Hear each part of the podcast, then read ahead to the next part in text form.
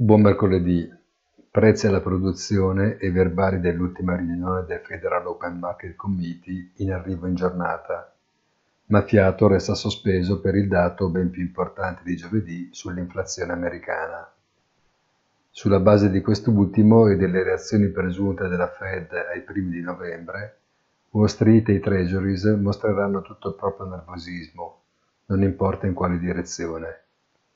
Intanto il dollaro continua a rafforzarsi e la sterlina a indebolirsi, quest'ultima anche a causa di una Banca d'Inghilterra combattuta e costretta a scelte contraddittorie.